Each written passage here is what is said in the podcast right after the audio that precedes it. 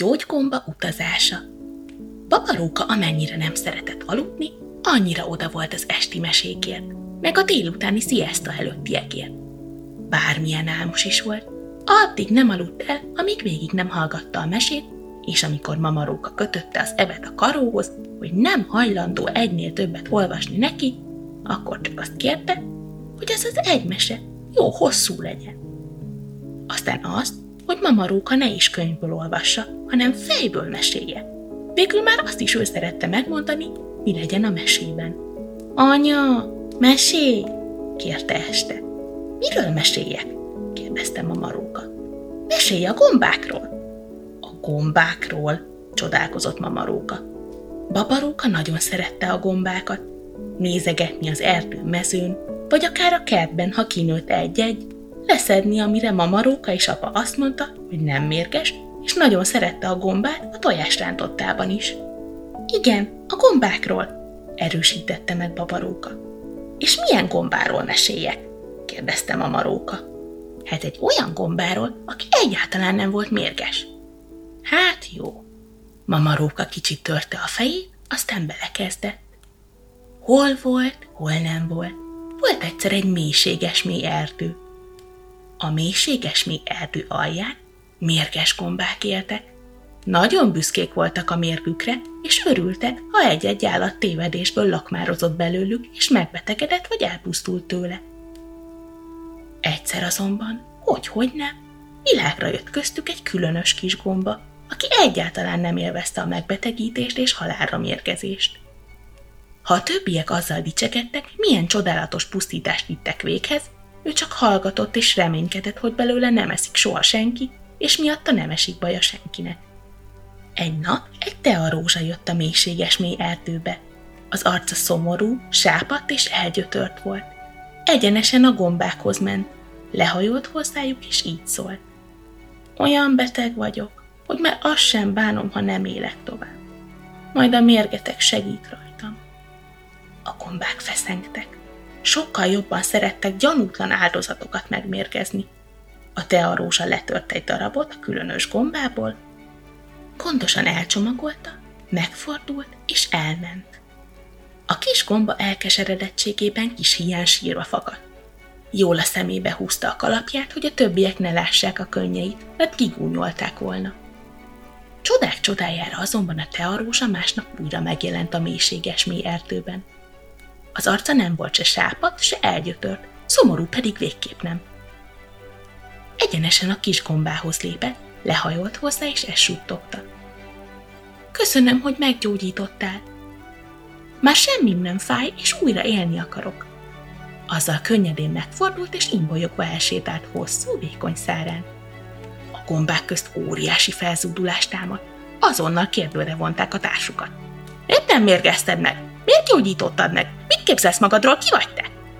Én gyógygomba vagyok, mentegetőzött a különös kis gomba. Én gyógyítani születtem. Igazán? háborogtak a többiek. Már pedig mi mérges gombák vagyunk, és ha velünk akarsz maradni, kezdj el te is mérgezni, de nagyon gyorsan. Nem tudok, felelte a gyógygomba. És nem is akarok. Már pedig akkor fel is út, le is út, köztünk nincs többé helyed, ripakodtak rá a társai mérgesen. Keresd meg a hozzád hasonlókat, itt ne roncs tovább a levegőt.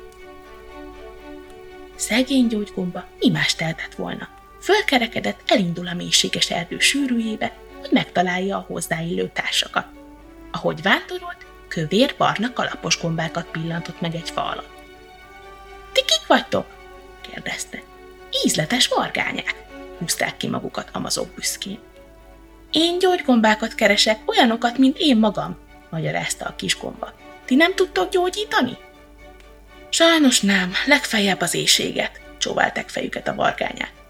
Akkor tovább kell keresnem, sóhajtott a gyógygomba szomorúan, és tovább ballagott. Már hosszú ideje barangolt a sűrűben, mikor valaki rákiáltott. Hová, hová, barátocskám? Egy mosolygós gomba integetett neki fehér pöttyös piros kalapjával. Az igazi társaimat keresem, a gyógygombákat. Te nem tartozol véletlenül közéjük? Nem, bizony, nevetett a piros kalapos. Te is mérges vagy?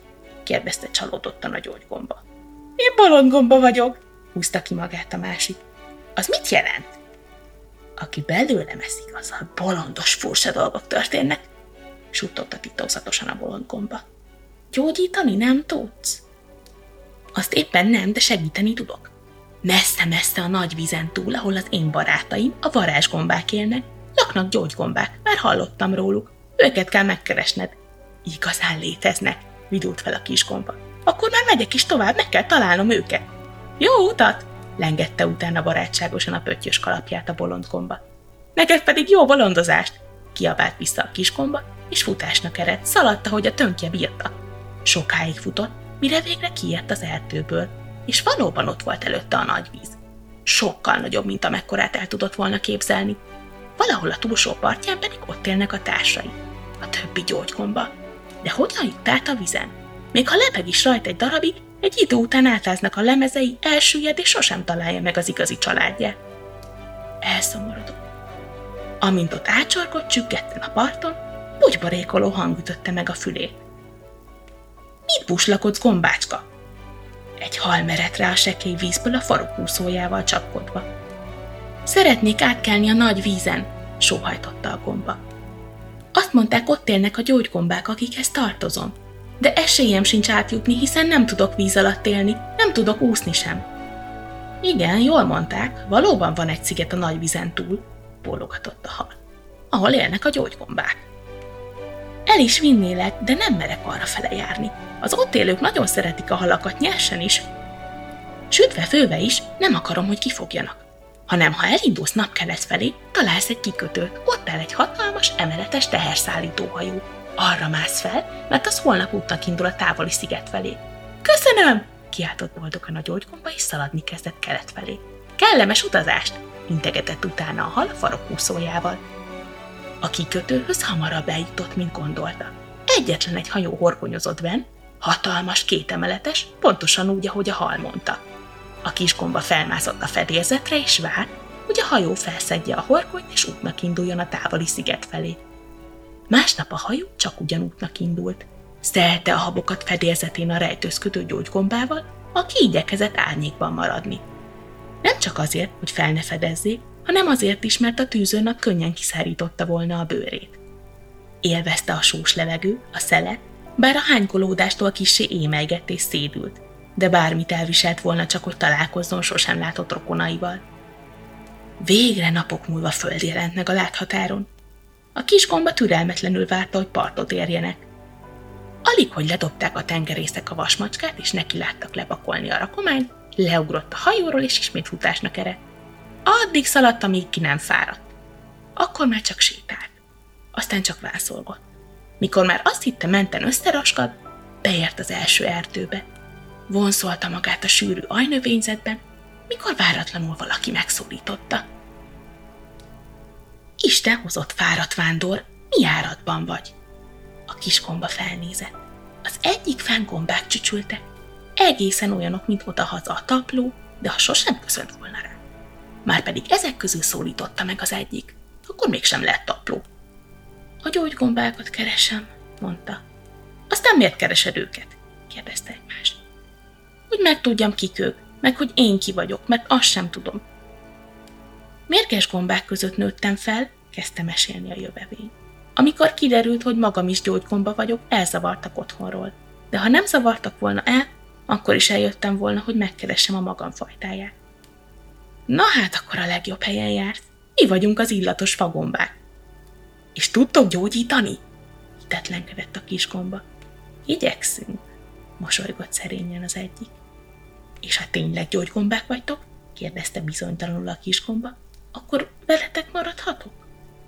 Hiszen közénk tartozol, ölelték át válaszul az illatos fagombák. Mindig is közénk tartoztál,